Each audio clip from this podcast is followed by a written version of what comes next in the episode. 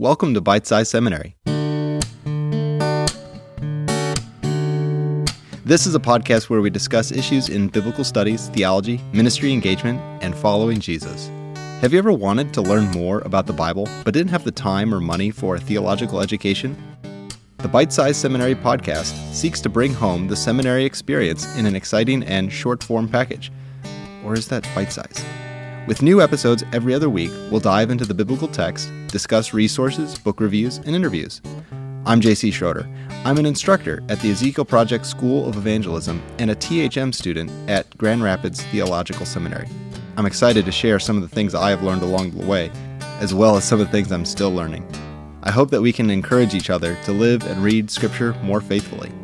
If you want to be challenged by new ideas and encouraged by old ones, then check out and follow the Bite Size Seminary podcast wherever you get your podcasts.